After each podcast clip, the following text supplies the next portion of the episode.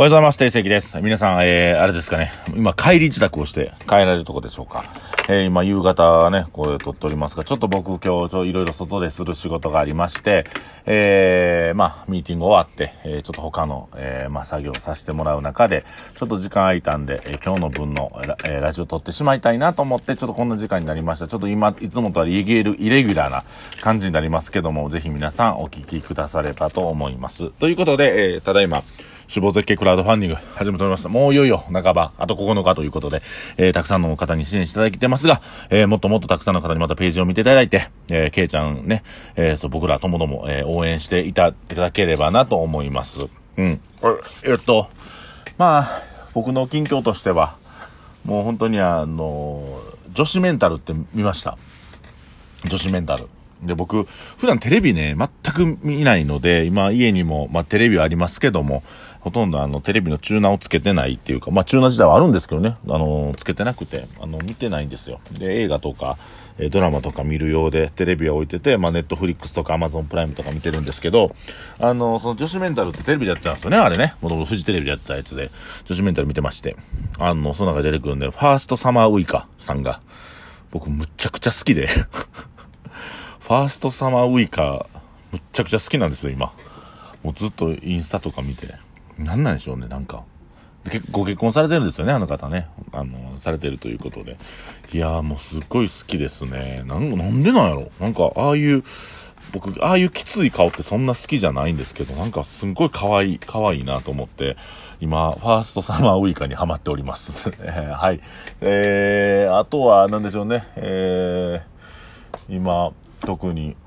えー、結構、まあ、本も読んで、何してるやろ、最近。なんかね、ドタバタ忙しいんですよね。まあ、絶景作る準備もあったりとか、あとオリジナルグラスね。今回絶景のオリジナルグラスもう発注かけたんで、えー、可愛いやつ、えー、皆さん届くと思うので、えー、ぜひそれで乾杯してくださいね。薄作りのグラスなんで、あの、あんまりきつい乾杯見てくださいね。割れちゃうんで、えー、よろしくお願いします。薄作りの今回、ビールも、あの、口当たりよく飲めるように、薄作りの、あの、グラス今回してますんで、ぜひ皆さんよろしくお願いします。ということで、えー、今日はですね、昨日は加害者と被害者入れ替えるなよって話して、今日ミーティングでもその話したんですけど、まあまあ、そういう人おるよねっていうことで、えー、まあ、加害者と被害者ね、自分は本来加害者なのに被害者ぶった顔とか、なんか今日ちょうどあの、関ジャニエイトの YouTube、YouTube じゃ、あの、あれ何やったっけ、えー、インスタグラムの、テレビの番組とかたまに上げてる人いるじゃないですか。それで、あのー、関ジャニエイトの、番組の中で、あれ、丸山くんが遅刻した回をなんかたまたま僕見たんですけど、あれがその加害者被害者典型的なパターンで、えっ、ー、となんか飛行機をまず乗り過ごしてしまって、その後に新幹線を乗り過ごしてしまって、新神戸まで行って新大阪で収録やったの、あ、新大阪で降りなあかんかったのに新神戸で降りてしまってって、寝坊を2回したと。で、その時にすっごい反省した顔を、その丸山くんがしてるんですけどね、え患者にの。まあでも、加害者っていうか、その仕事に穴開けたんて彼自身なんで、の同情変われるような顔するよりも、あの、ちゃんと謝る方がいいじゃないですか。で、あ、ここれって昨日言ってた加害者、被害者入れ替え問題やなっていうふうに僕は捉えてて、なんか、まあ、テレビの番組ですけどね、ちょっとあのー、まあな、気持ち、えー、穏やかに、えー、それを見させて、穏やかにって言うたらおかしいな、それは、この、昨日言ったことやなっていう感じで見、見させてもらいました。で、えー、っと、僕自身がですね、今日、あ、お話したいのは、今日お話したいのは何かと申しますと、えっと、まあ、この、まあ、加害者、被害者入れ替え問題にもつながるんですけど、一つは、自分が選択した、自分、自分が、えー、決めた選択を、えー、そっからダメな方向になった時に他人のせいにする人がいるんですよ。で、これ、ありますよね。あのー、自分が選択したにもかかわらず、選択っていうのは選んだ方ね。にもかかわらず他人のせいにする人っていうのはいるんですよ。例えば、あの、タバコ吸ってめっちゃ咳してる人とかいるじゃないですか。タバコ吸ってて。で、咳して、えーとかなんか不快な音出すで、えーえーとか喉あれやめてほしいんですよね。いや、タバコ吸ってんのお前や、みたいな。いや、タバコ吸うなよ。じゃあ、初めから。えーってしたくなかったら。で、あと、あの、タトゥー、ね、入れてる方がいらっしゃい、いらっしゃってね。で、それに対してね、サウナ施設入られへんからっていう風に、愚痴ってる方がいらっしゃったんですけど、いやいや、そらそうや、みたいな。で、海外はええから、オリンピックになったらそういう施設が減るわとか言ってたんですけど、減らなかったでしょ、今回。で、あの、入れ墨の意味合いって、やっぱり、えっ、ー、と、違うので、日本の感覚と海外の感覚っていうのは、まあ、いろんなね、あのー、日本の歴史的にその入れ墨という文化自体がどういうふうに発展したかっていうのにも繋がっていくんですけど、やはりやっぱりこう、海外とのタトゥー文化っていうの、あの、差異があるんでね、それは、えー、なんていうのかな、温浴施設に対して愚痴言うよりも、えー、その選択って自分がしたんでしょっていうことなんですよね。それぐらい覚悟して、サウナにも入られへん覚悟っていう風にして入れたんでしょっていう僕から、その反射でもないし、そのね、ヤクザさんでもない方がタトゥー入れたっていうことはよっぽどの覚悟をして入れたと思うので、なんかそれに対してそれを、まあ他人任せというか他人のせいにする。温浴施設のせいにすると、温浴、入られへん温浴施設に対して文句言うので、いやいや、それはもう覚悟して入れてくださいよっていうことですよね。だから、あの、本来自分が選択したことに対して他人のせいにするっていう行動っていうのは、いろんなところで見受けられるんですけども、自分が選択したことには自分が、あの、責任を取っていかないとダメなんですよ。うん。本当にそう思いますね。えー、っと、なんか、例えば、仕事でもね、えー、僕はもう、ありありの人生ってないと思うんですよ。何かを得ると何かを失うと思っているので、僕自身がやっぱり、この年まで結婚せずに一生懸命やってきたことの全てが、皆さんが今通ってくださる命だったり、天国天国ゼータ、新しくできる絶景につながっていくんですが、僕もね、人生の岐路とか立つ時ありましたよ。正直25歳の時にお店をなくした時、なんですけど、やっぱここで僕の最大の根気がありましてね、まあ就職して結婚するかっていう風な話も出たんですが、まあ、ただそれを僕は突っぱねて今生きてるように、うんと、自分で自分のタイミングを、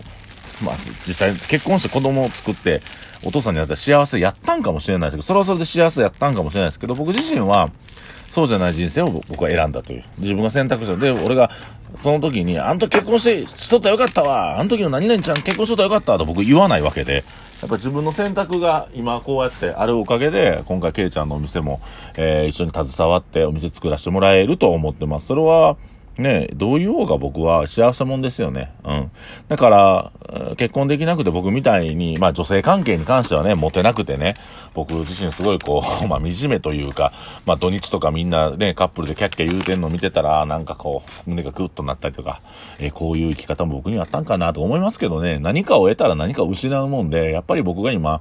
こうやって一生懸命ね、た、あの、みんなのために、お店作ったりとか面白いこと企画したりってする、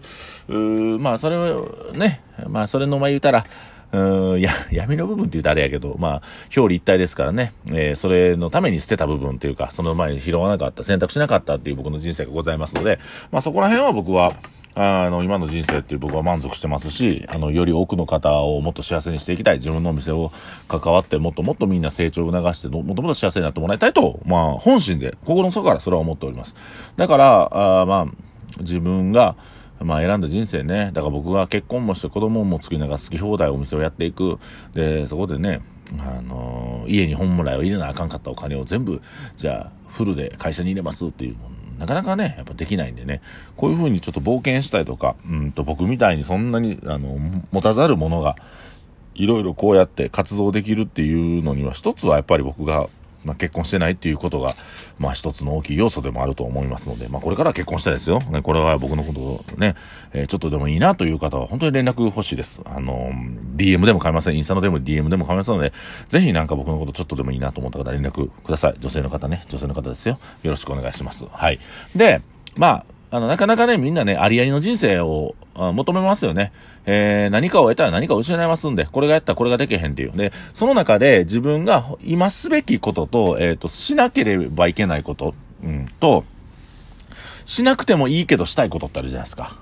うん、だからそれを、あの、しっかり選ぶのが、あのね、自分の、お腹にメスをギュギュギューっと入れてね、これあくまでもヒューですよ、ヒューですよ。で、腹の中バッてこうさらけ出して、うんと、今せなあかんことと。で、えー、今自分がしたいこと。これが、したいこととせなあかんことが、一緒やったらね、人生ものすごいスムーズで、ものすごいスピード出ていくんですけど、これがバラバラやとなかなか難しいですよね。えっ、ー、と、物事が前に進まないということで、せなあかんこととしたいことっていうのは、これが一個やったらいいんですよ。で、うんと、ちょっとね、前あの、ちょっと前の二つ前かな三つぐらい前で授乳の話したんですけど、なんかおっぱいをあの、与えてるお母さんっていうのは実は幸福物質が出てて、えっ、ー、と、そのおっぱい与えてる時間幸せになる。男性はそういうホルモンが出ないんですね。オキシトシンというホルモンが出るんですけど、男性は、えー、テストステロンという男性ホルモンが出るんですけど、なかなか、まあ女性っていうのは、あのー、授乳期間は実は、えー、痛みも伴うんですけども、え幸福ホルモンが出てるという話をさせてもらったんですが、あのそうですね、やっぱこう、うん僕はまだ子育てをしたことないんですけども、ぜひ子育てしたいと思ってますしね、僕も。で、やっぱ子育ての醍醐味っていうのは子供たちの成長、成長じゃないですか。あの、子供たちの成長がやっぱね、子育ての醍醐味で、その、お母さんオキトシンから次は子供たちの成長に対して幸福ホルモンが出るということで。僕自身もね今、まあ、子供はいないんですけども、まあ、例えば勇気とか、えー、エヴァ系とかまたその下についてきてくれてるパートナーの子らの成長っていうのはすごい嬉しいんですよね。でもともと悩みがちだった子がすごい今明るくなりましたよとかうんともねあとね天国のねパートナーの子たちはねすごく接客がうまいですね。あのお客さんに対してみんななんていうかな、本当に楽しくニコニコ働いてくれてて。で、まあね、ゼータのパートナーの子たちも、あのね、今、あの、まあ、入ってきたばっかりの子が多いので、まあ、不器用ながら一生懸命やってくれてて、本当にありがたいと思います、思ってます。で、僕何が言いたいかと言うたら、自分が選択したことを人のせいにしちゃダメなんですよね。さっき言ったようにタトゥー入れたのに、あの、温浴施設がとか、えっ、ー、と、ね、結婚して子供できたけど夢追いかけたい。一旦ちょっとそれは、うん、後でもね、えー、いけますか？ら40でも50でも夢を追いかけられるんですけど、でもある一定の期間はやっぱり子育てにね、集中せなあかんな。それは僕できなかったんで、まあそれまだ子育てしてない身分ですけども、あの自分の人生の中で結婚をちょっと遅らしたっていうタイミングで、やっぱりその女の子離れていきますからね、そういうのね。ああ、僕の辛い過去を喋ってしまいましたけども。まあありありっていうのはなかなかないので、まあ一つを得ると一つをなくすっていう。で、それはありありを求めるとね、全部中途半端になっていくんで、あの本来成功できたものものが成功できなかったりなります。だから、あのね、本当に、あの、僕は、えー、この人生を悔いなく生きていくために、自分が選択したことは、え、人のせい、人のせいにしないようにしたいと思います。定石でした。